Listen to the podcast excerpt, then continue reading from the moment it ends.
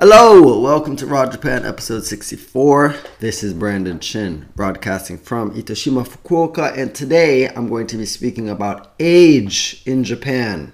Um, as you know, age is important in Asia. If you didn't know, it is. It establishes hierarchy, and people ask you from the beginning of the conversation to know how they should refer to you so as not to offend you.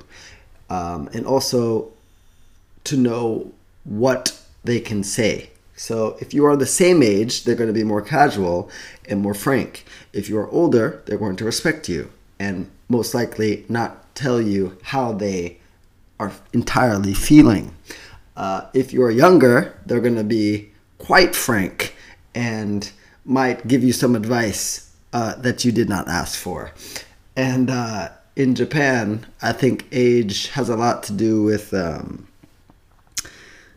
Confucianism from China. So it's like a structured, it basically based on Confucian philosophy, a lot of education, politics, and uh, respect for elders was embedded in society where it takes place. So I think in Korea too, a lot of Confucian principles are followed, and other places where China has reached uh, its tentacles, which is far and wide in Asia. And um, I'm not here to tell you whether it's good or bad. I'm just telling you my experience in Japan with this philosophy of respect for people older than you. I think I, recently I also I read some article about um, uh, the morality or what people in different countries found to be okay with uh, self-driving cars.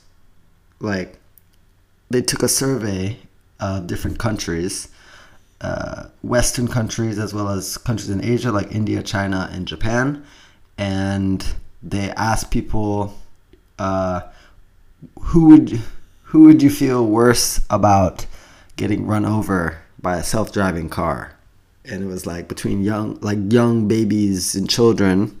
Young babies. I think babies are pretty much young overall. Babies and children young children uh, in between uh, elders. Uh, which one would you uh, not want to be seen getting run over? Something to that effect. I don't remember the exact survey questions but overall countries in Asia chose to save the elderly person more than the young people. And you can see this kind of shows you where the values are compared to Western countries where they look, especially Germany, where they look. Uh, well, actually, Germany was one that was like either or. But uh, in places like the US, uh, people were very uh, skewed towards saving the young people with their future. And, you know, this determines this type of underlying way to be determines how people interact with each other. And it's important to know how people, how two, any two people in a society will uh, communicate or connect because another quote that I'm pulling from some distant past, and I do not remember who said it, but I think it was to some effect that uh, society stands on the shoulders of two people in conversation, right? Or, or in some ways connecting. And in a lot of ways, I find that to be true, right? Values come out in a conversation between two strangers. And of course, those people have different backgrounds or whatnot, but they are living. We can assume that if they are both citizens of the place they are in and they're living in the same society, that their values will be somewhat similar. And uh, that's important to discuss and talk about at times. What are our, what our our value? What are our values? And uh, to sometimes question and doubt what has been in place for a while, and also doubt what is new. So going back to tradition is also something that is useful. Um, another thing about age in Japan is uh, romantic relationships. You can see a lot of older people with younger people, and usually older men with younger women. And it's not seen as weird as it is maybe in the West. Uh, you can see a lot of couples with, or it seems like it's many, but you know, we don't know. You see a lot in celebrity couples and whatnot, but like 50, 60 year old men with 20 year olds or 50 year olds with, yeah, 18, 19, 20. And it gets very odd because the ages are like between what a parent would be and their their uh, offspring and you know like i said different values and not to say it's good or bad and if there's obviously free will or if there's choice in the relationship i think it's you know that's between those two people. As long as it doesn't break any laws and the two people are respecting each other in the relationship i mean that's their thing to deal with yeah? Um, yeah, I mean, I've had my fair experience experience with older women, but not not in my uh, parents' age, like not that big of a gap. So I can't really speak on how it is, but just from looking from the outside, I mean, as long as there's mutual respect, there's no laws being broken, like underage stuff, uh, that's up to them, you know, how they handle that relationship. So I can't really say, it's not my place to say if it's good or bad. I just know that I wouldn't involve my, I have a limit. I usually say 40. 40 is the limit for women that I'm sexually involved with because it starts to get weird after 40 because it gets into mother territory. And that's not fun, at least for me. I'm not sure about uh, some other people out here in um, in Asia. Although in the West, you always hear people saying um, some women have daddy issues and or and or mother issues, right? And so they seek out that figure in their partner. But nah, it's not me, so I can't. And, you know, some people have different situations, so that's up to them. Uh, I think it's important to establish boundaries for yourself, not solely rely on societal pressures to conform, because then you're not really living out your own life, right? Again, though, yes, law, the law is important to some degree, and you know we should respect what the general consensus is that nah, un- like underage stuff, nope, and anything along those lines should be honored, but also maintain your own personal boundaries. Mine happened to be 40. What are yours? This was this is age, age in Japan and it establishes hierarchy. Uh, if you're coming here to travel and you meet some old people on the street, obviously you're gonna treat them with decency, but also understand that um, they'll usually they create the bounds. So I usually don't get frank or uh, too comfortable with older people until they establish that it's okay usually I'm polite and uh, careful with my words. I'm still honest, but it's just a different way of framing the conversation.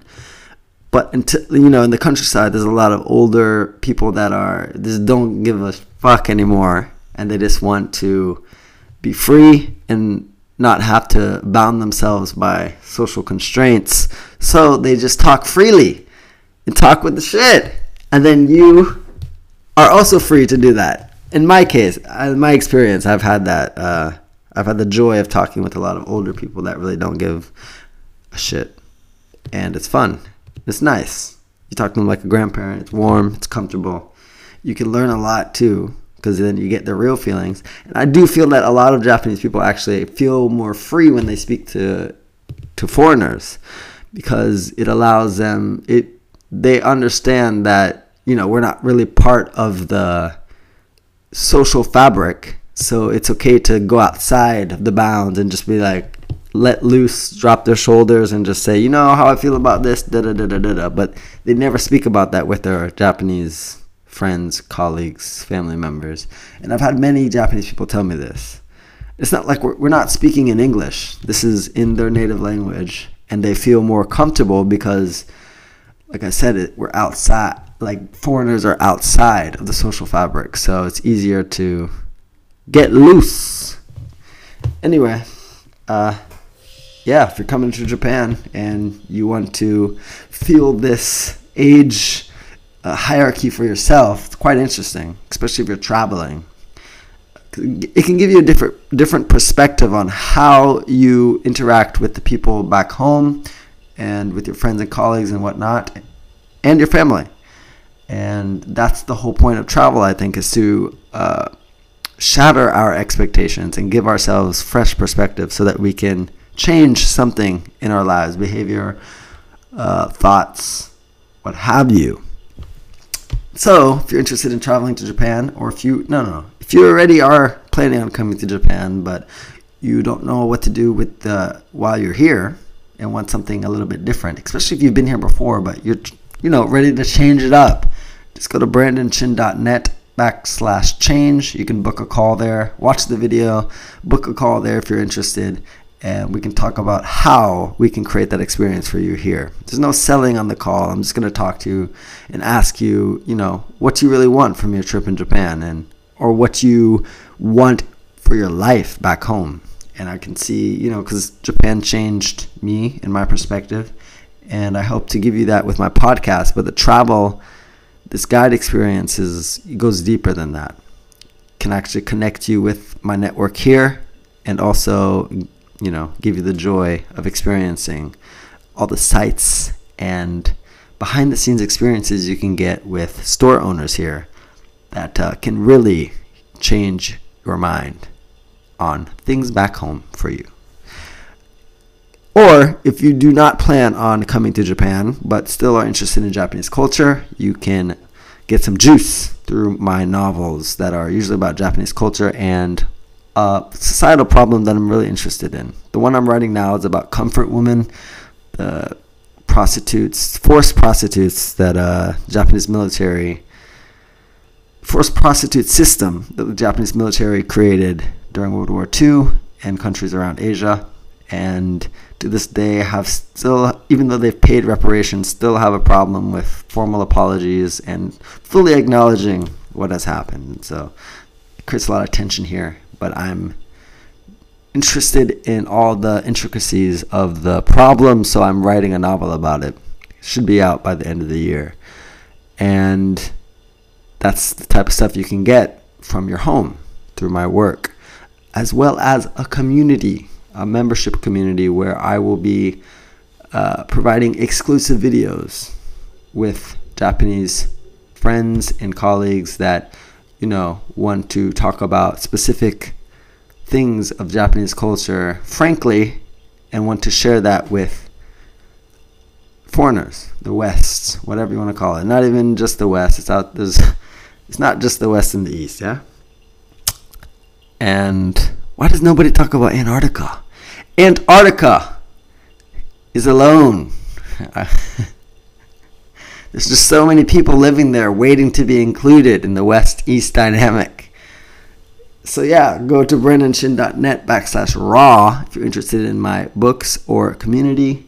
And if you would like to book a call with me for the travel, go to backslash change see you on the next episode. Take care of yourself and, you know, ask yourself what your, you know, the people in your life, how uh, sometimes you speak to them or, you know, what your interactions with them, how they change based on who you're speaking to, you know, with the age difference and whatnot. So I think it's something to look at and explore to see what type of values you have in your own world.